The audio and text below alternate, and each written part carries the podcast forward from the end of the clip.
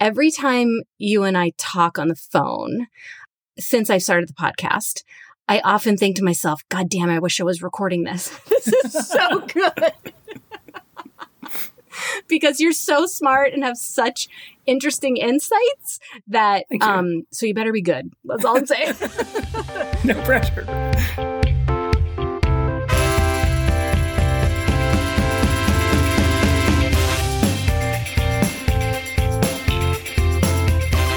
Hey friends, welcome back to Shiny Epi People. I'm Lisa Bodnar, really happy that you're here with me today.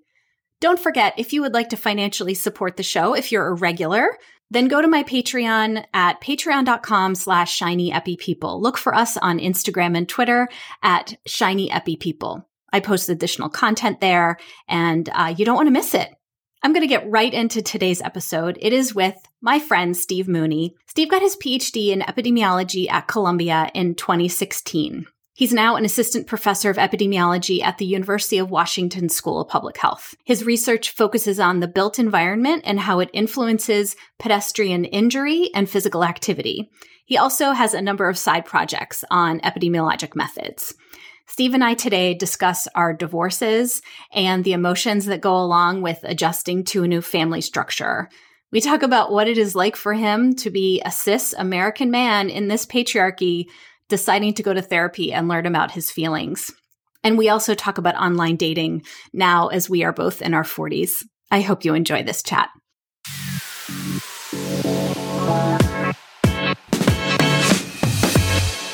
Do you have a drink? I do. I feel like everything you need to know about my pandemic is that I'm drinking boxed wine from a jam jar. but I'm drinking boxed wine because I didn't have any beer in my fridge when I went to go looking for a beer, which that's the that's the true pandemic part. Cheers. Cheers. Welcome to the show. I'm so happy you're here. Delighted. I mean, I'm delighted. You can be del- whatever. I am too. Um, do you remember how we met? So, my recollection of meeting is dancing together in the basement of the rendezvous in Seattle at SER, I think it was 2017. Although we met and chatted a little bit, it wasn't until maybe at the end of SER that someone was like, Steve Mooney is getting divorced too. And then I was like, hey, like, we're both divorced people. Like, we should talk about that. That's that's exactly right. But I think there's a there's a nuance that I remember distinctly. Okay. Which is I was following you on Twitter or something, and you tweeted Oh. something about being stuck on a bus in Oakland. And you Yeah. were referring to the Oakland that is in Pittsburgh. Right. And I grew up in Oakland, California. And I knew that we were about the same age. And it seemed astonishing that our paths had never crossed given this sort of parallel life trend. But I was like, you're from Oakland also? Like you said, your, your tweet just happened to say something about Oakland and I've lived here all my life. And I'm like, Yes, right. I, that just, anyway, that, that was the thing that made me feel like we should really know each other. So yeah. So without that tweet, you'd be fucking stranger right now. I'd be Let's a total just- stranger. Yeah, It's yeah. very fortuitous. Twitter has brought so many people together and created so much fucking disaster in our country. Um, but I think it was like right away, Steve, we sort of like connected over divorce. And we kind of started immediately talking because our stories were really quite similar.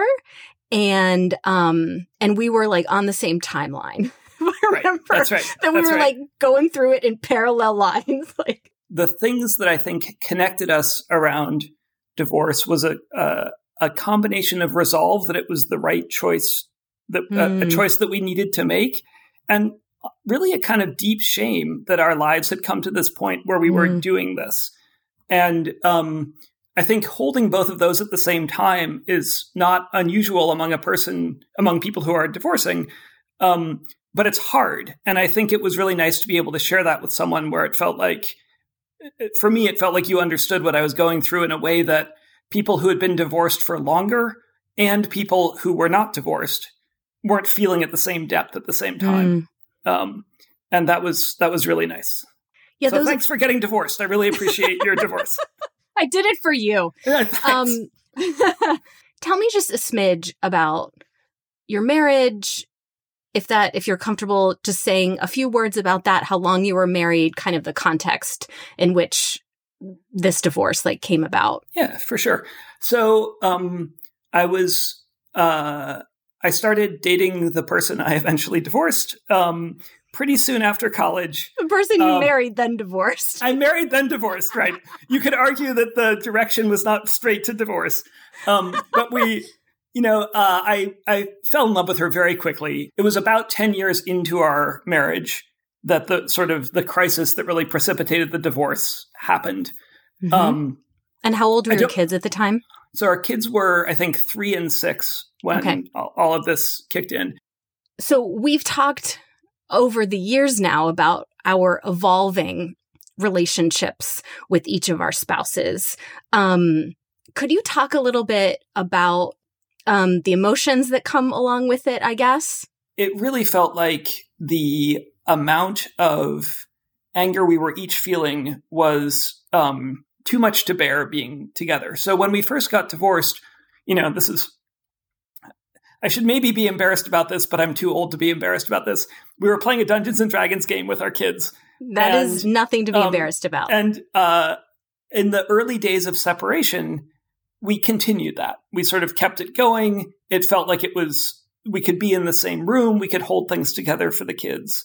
And then, you know, I think because of each of our healing processes as they were going along, in the the anger had to come out. And when it eventually did, we really couldn't be in the same room. It was too painful. It was too hard. It was too one of the dynamics that had been present even before this the separation and divorce was a little bit of walking on eggshells around each other was Mm. um or at least I, I i perceived it that way a feeling that i couldn't be my true self without maybe provoking some some strong feelings that i was scared to encounter and i think i can see in retrospect ways i could have handled that better but i didn't um, and I was still definitely feeling that. Uh, and at that sort of time of peak anger, it felt so strong that I felt like even being around her for more than a minute or two was was really painful.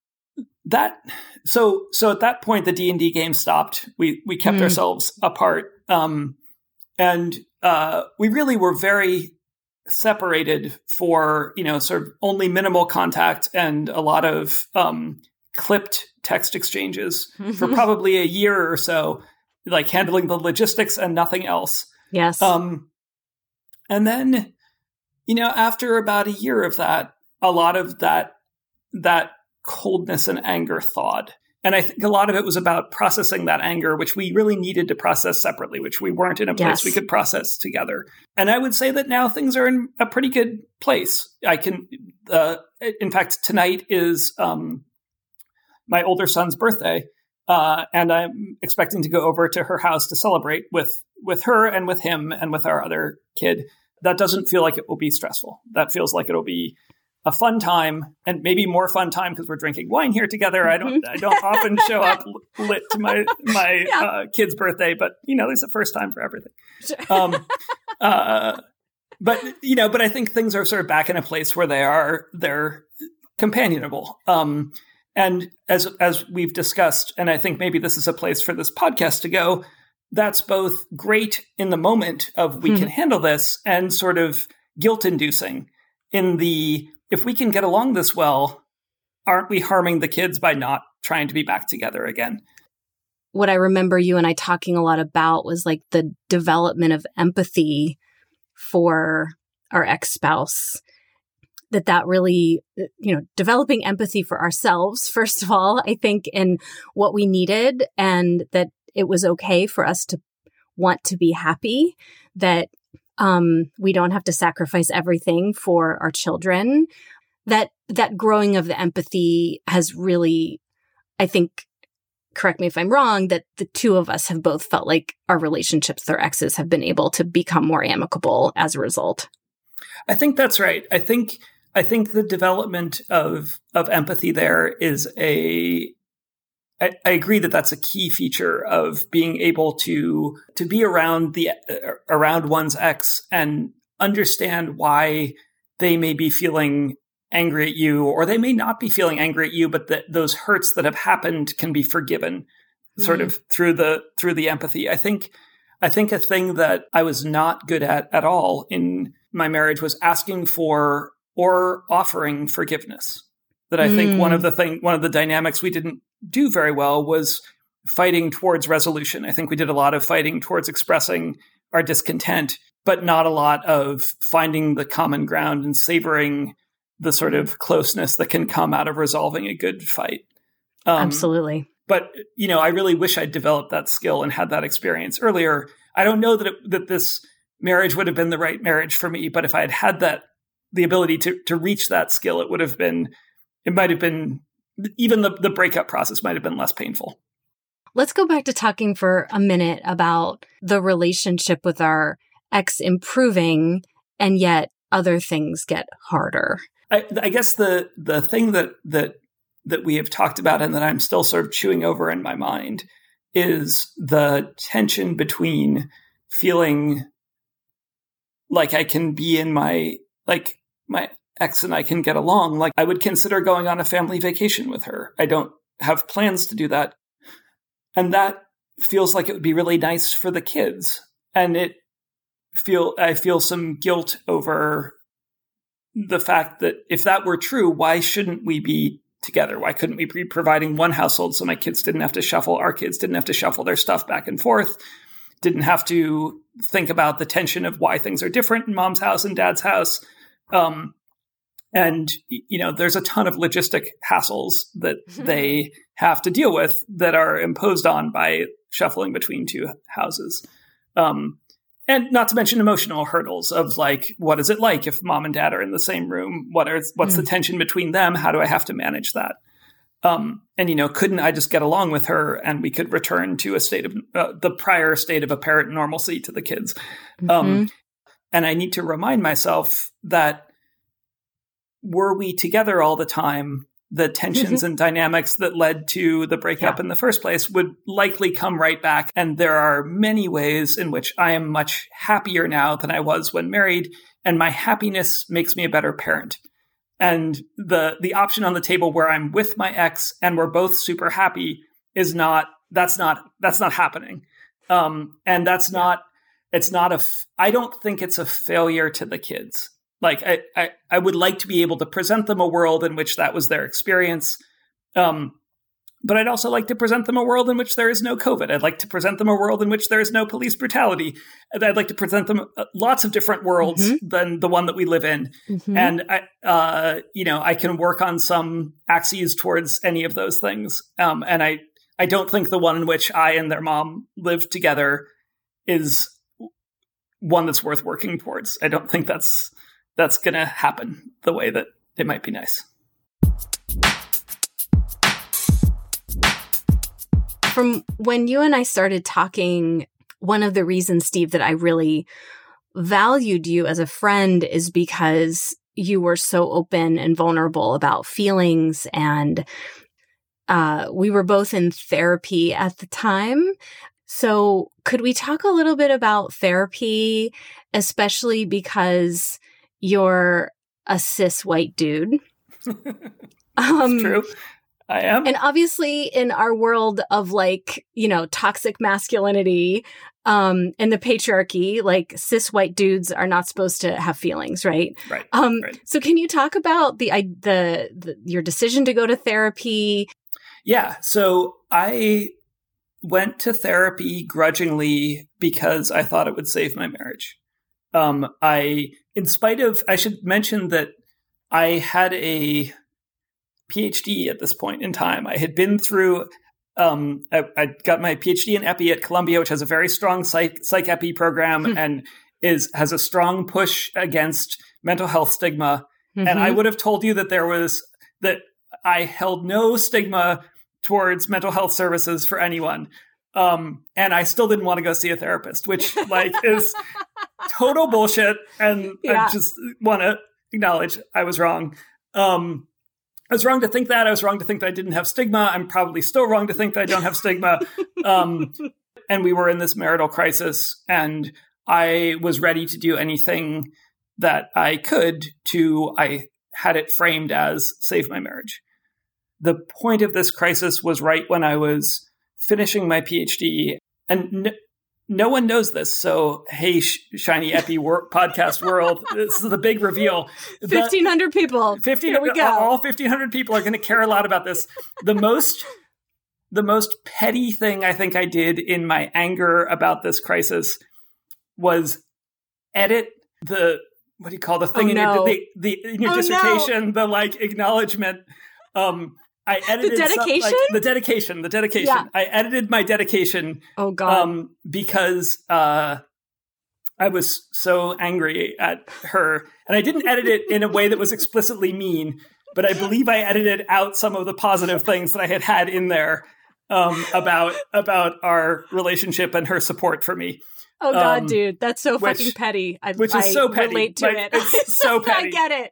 I get it. Um, and I, you know, I would re-edit it back, but who that, Sure. you know, I formatted it that way that you're supposed to format it and set it off, and now it's done forever. So sorry, sorry, sorry, my ex, sorry, world. That yeah. was no one reads your dissertation anyway, thing to do. Steve. True, so great, we, yeah, are fine. That's a good point. Or Um, anyone's dissertation. or I anyone's mean, just dissertation, right? Right. No, it's true. I found a, a therapist and started talking to her about my issues and and what was going on. I thought we were going to send the, spend the sessions like figuring out strategies wherein I could save my marriage as I had it framed. And to my therapist's credit, we spent those those sessions talking about what it meant to talk about feelings, which seemed like the dumbest, like farthest from from you know what I needed thing we could be doing. Um, and of course, I was completely wrong. Um, you know, talking about about feelings not only helped the process of dissolving my marriage, which is what ended up happening, of course, Mhm. um, but also I would say to every other like nerdy, uncomfortable talking about their feelings dude out there is like an amazing relationship superpower you don't know that you have um, because you've been told not to talk about your feelings. And it turns out that vulnerability is really hot. And once you recognize that it's really hot, it's like there's a thing I can do to make myself hot that I didn't know I could do. Like, why have I not been doing this all this time? Um, and so that's my my pitch for therapy. I fully believe in therapy for all anyway, but to the to the nerdy dudes out there who don't know why they want to do this, who are 2016 me, like you're going to get a superpower out of this. Like you should you should do this.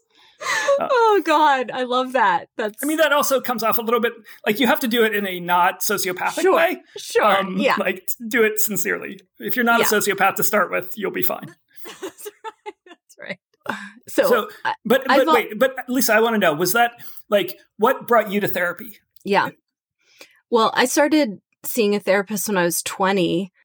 I was, I felt, um, I was concerned about my relationship with, you know, the man who I ended up marrying. And so we, you know, that was my first experience with a therapist. Grew up in a home where my mother thought this was bananas that I would ever need to go talk to a therapist and decided to go anyway. Good for you. I'm really curious as, uh, you know, a dude who grew up in this environment where therapy was stigmatized. What do you think you were afraid of when you first started going to therapy or before you started going? It's a great question. I think there were there were probably two or three different things. One of them that I was worried about was having any diagnosis on my medical history. Oh, okay. Was that like, you know, that maybe I would be found to have some psychopathology that I would then have to carry around and Hmm. I wouldn't be eligible to fly a plane Sure. or whatever, you know, Yeah. like um Mhm. not that I ever want to fly a plane. I was going to say, were you interested in flying? no, that was not a life goal. I think a secondary thing was a fear that um uh that there would be sort of more short-term unresolvable things that I would learn something about myself that I didn't want to know that I would Yeah. sort of learn some dark secret that I was keeping from myself and I was afraid it would come out um and that one the first one I think is is a structural thing that it should be really clear that de- destigmatizing mental health services um, sort of for everyone uh, would remove this sort of idea that once you have a diagnosis of anxiety, you are spending your life as a broken person is like total nonsense. Right. Um, uh, and and it's easy to I don't know if it's easy to solve structurally, but could be solved structurally. I think um, the fear of of finding out something about yourself is a trickier situation because I think it's an individualized fear and it's it's a rational fear in a way. Like if there is something about you that you are managing now and that digging into it could uncover it, you will have to deal with it. Um, and Hmm. that dealing with it can be can be hard. I also think that um, with the sort of post therapy point of view, if there is such an issue, you actually want to know about it. You will actually be better able to deal with it by using your conscious brain instead of just reacting to it. Um, but I think that's I think I understand why that was a thing I was scared of, you know, in retrospect. And then, you know, I think the other thing was just I thought it was going to take a lot of time and uh, that I wasn't going to get anything out of it. But it also felt like it's going to be emotionally exhausting where when I'm done, I'm not going to be able to write anything that night or I'm not going to be able to parent or like I'm going to be a wreck all day, you know, one day a week for the rest of the foreseeable future. How am I ever going to get this K written? Um, all, all three of my fears turned out not to be justified. Um, although I definitely cried and was a wreck for the rest of the day more than once. Um, Yeah. It turns out to be a useful thing because it turns out you're less of a wreck the next next day if you go through that, or that like sort of processing some of this stuff is a long term, short term investment in being a wreck for a long term investment of being able to handle yourself better. right. Can feel brutal in that moment, man. Yeah, absolutely, totally. Let's talk a little bit about dating post divorce, yes. Which is something Let's that you and. I have talked tons about, kind of embarking on this journey as 40 somethings. Uh, I think you and I both didn't have a lot of a dating experience before we got married. That is true. So, uh, entering into this new world uh, was something I think, correct me if I'm wrong, both you and I were very excited about. Could we talk a little bit about the dating apps? We could start out if you wanted to kind of explain to people who've never been on them, like what the idea is and what's kind of fucking bizarre about them. there is a lot that is kind of fucking bizarre about them. um, there is a process in which you're presented pictures of someone and maybe a few words about them if you're lucky, and you ha- you are offered to make a decision as to whether you would rather talk to this person or not. Um, and it is fucking bizarre. Um, and Mhm. the things that I think for me are weirdest about it are one, um, knowing how wrong I am about snap judging people Mm. all the time and Mhm. being sort of recognizing that the snap judgment is the norm of the world and just having to accept that. Um, and Mhm. secondarily, trying to present a version of myself that will be snap judged the right way by other people. Um, oh my god, yes. the, you know, so so I'm a I'm a nerd. I think we're both nerds. Maybe many Mhm. listeners of this podcast are nerds. Um, the first thing I did in dating apps was go read a bunch about how I was supposed to do this. um, and uh,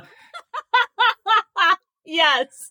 and you get a thousand different That's right. perspectives. Um, That's right. And- What's the strategy? What is the your smartest strategy? Right. Exactly. Exactly. How are you going to optimally present yourself on a on a dating app?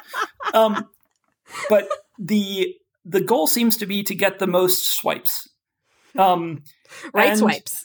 The most right. Sorry, the most right Yeah. swipes. Yes. Those yes. right swipes. Yeah. And it turns out that I really only want right swipes from people I actually want to talk to, which means I'm very picky about my right swipes. And that in turn makes me feel bad about myself because I feel like every left swipe is judging a person on on not enough information. Interesting. I Um, But don't give a fuck that's what about you're the left do. Well, swipes. that's how you should be doing it. That is that is the right way to do it. Is the like nope, nope, nope. Yeah. I think the part that I'm most self-hating about is the is the internalized classism.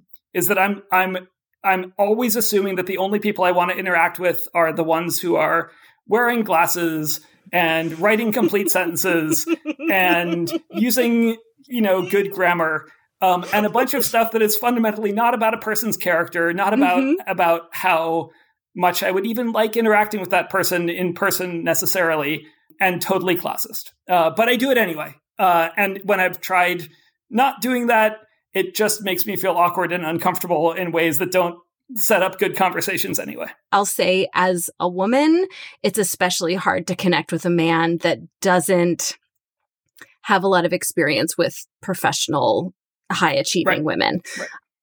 You have to make snap judgments, right? You do. And so it's a lot of like, no, no, no, no, no, mm, nope, nope, nope.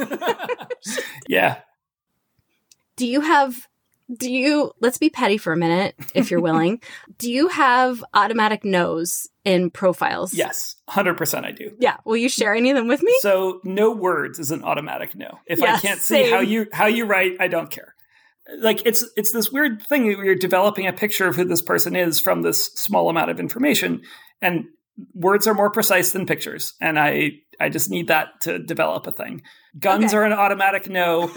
that's Um, number one on my list Uh, guns Not not vaccinated is an automatic, or like Yes. anything sort of in the sort of vaccine space is an automatic no. Um, it is extremely rare in the context of Seattle for people to be expressing pro Trump sentiments. yes Um, and I will say that all of my other rules are actually violated for someone who is extreme far left. That like if you if if you have no words but you're showing me that you're like supporting Antifa, like I'm intrigued. We might not be a good match, but like tell me more about your politics. I, we'll have a good discussion anyway. Like I don't like Nazis either. Maybe we can connect on that.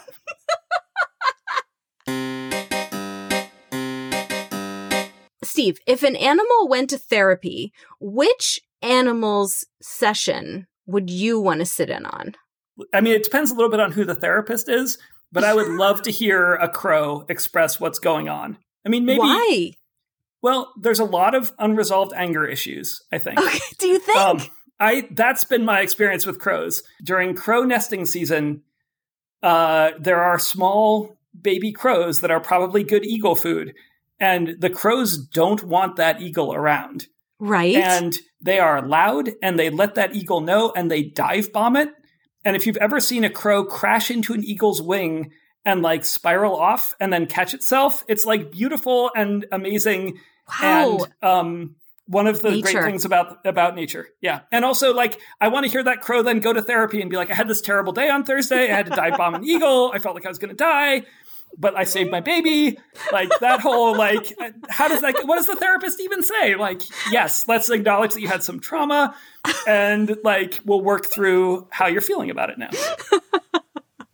Yeah and what are you going to do differently? And are your you crow partner? Yeah. How, Yeah. what's your crow partner doing yeah all seriously why, why was it your responsibility to dive bomb What's your favorite Indiana Jones movie? Uh, Last Crusade. And I, I want to be transparent that the part of it that bothers me the most Yeah. is Indiana's relationship with his students, which I feel like is extremely uncomfortable to watch as a as a professional academic. yeah. It's not the cleverest writing, but the Sean Connery Harrison Ford interactions are Yeah. pure gold in that movie. The part where where Sean Connery's like admitting, I think, for the first time that he's old, also Uh-huh. feels like a really humanizing moment for a man who's been a legendary sex symbol. Um, and I think it's still like, let's be honest, he's still sexy when he's old. He Or-. Yeah, you know, I'm very embarrassed to say that Temple of Doom is my favorite. Temple of Doom. Oh, you know, Dude, I know that there's so many problems it's with so that. problematic. It's so problematic, and I'm very embarrassed to admit it. It does not stand the test of time. Um, but uh, I'll have to rewatch it and see just how. No, um, you shouldn't. You absolutely should can not I- rewatch it. Can I rewatch it and drink for problematic as a drinking game, and then Yes. not even I'll have to see the second yeah. half because I'll be passed out before we get halfway through? Let's watch it via Zoom together. I think that Sounds would be really fun. Netflix and just every Yes. time we see something, we're like, oh, they shouldn't have done that. If you had to eat one thing from McDonald's, let's all just let go of the idea that because we're public health people, we don't need a McDonald's on occasion. That's right. I'm a public Right. health person. This is my my personal health Right. that's happening. there. I mean, like structural stuff with McDonald's and Right. like corporatization of agriculture aside, McDonald's is like anyway. Yeah, so I have to eat one thing at McDonald's. You're just fucking like, I'm going to McDonald's. Like, I'm going through that drive through and it's 11 p.m. Like, what are you Yeah. going to get? I'm probably going to get a shake. That's what I'm most excited about. Is the oh. like the ice cream and milk combination put together. What flavor? Uh, do they have chocolate? yeah. Then I'd go with chocolate. If I'm going to choose a shake, it's going to be 100% vanilla. Just Really? vanilla. Yes. You Fuck, I love vanilla. you love vanilla. More power to you. Would you rather be trapped for an hour in a room full of mosquitoes or a room full of rats? Oh, rats, hundred percent. Yeah. Um, yeah, no, rats are. I mean, I don't want to be bit by rats, so it depends on how hungry they are. Um, but uh, but it's a room full of rats. well, how? I mean, are, can I? Can I? Can my feet go on the ground? Are they running over my feet? Like yeah, they're What running are we over your feet. they're running over my feet. But the mosquitoes are like feasting on me. Are they? I I mean, if they're like, if they're, so if the mosquitoes have been fed, if they've been in a room for a while and they're just like hanging out, sitting on a horse corpse or something because they've like filled themselves up on all that delicious horse blood, then like I'm fine in the room of mosquitoes. Okay.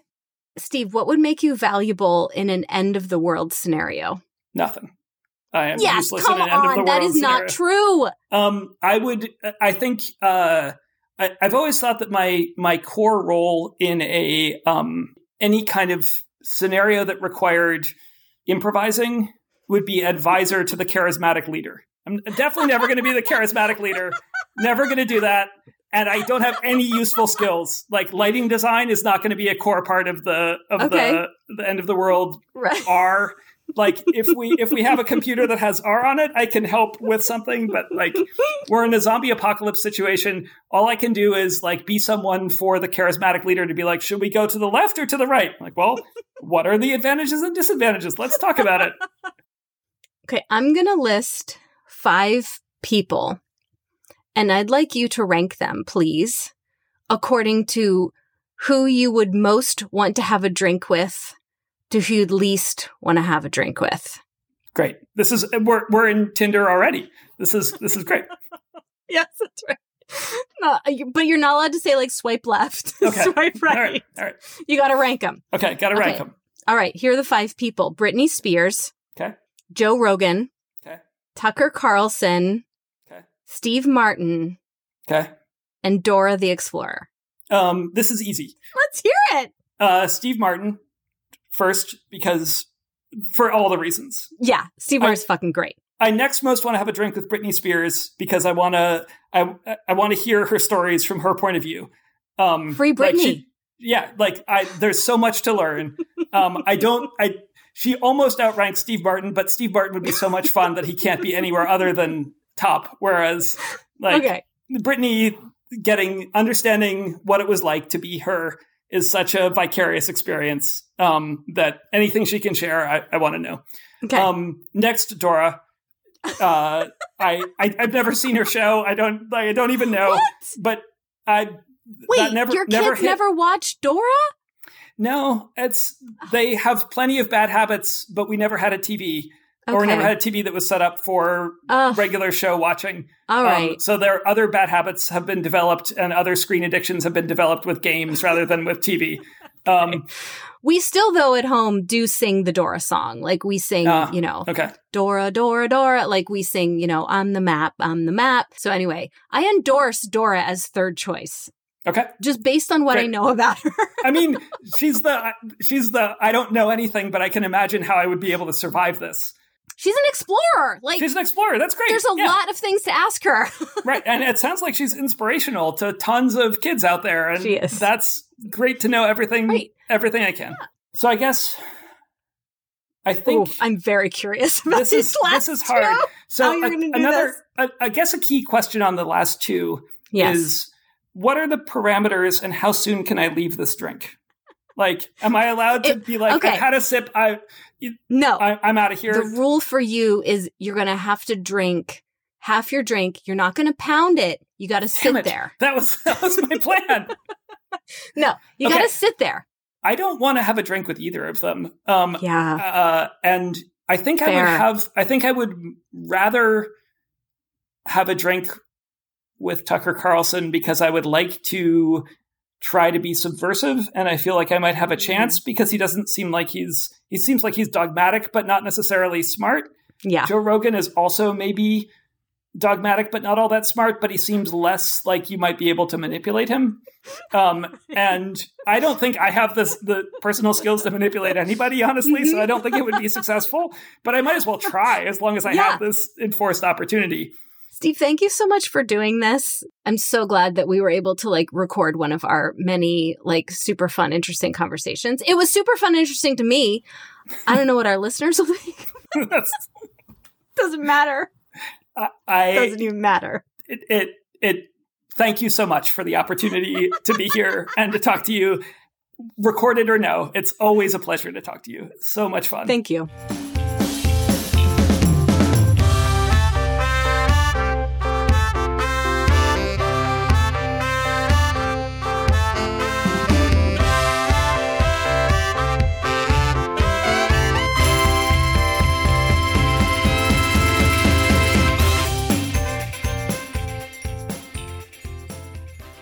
A huge listenership, like huge. Right.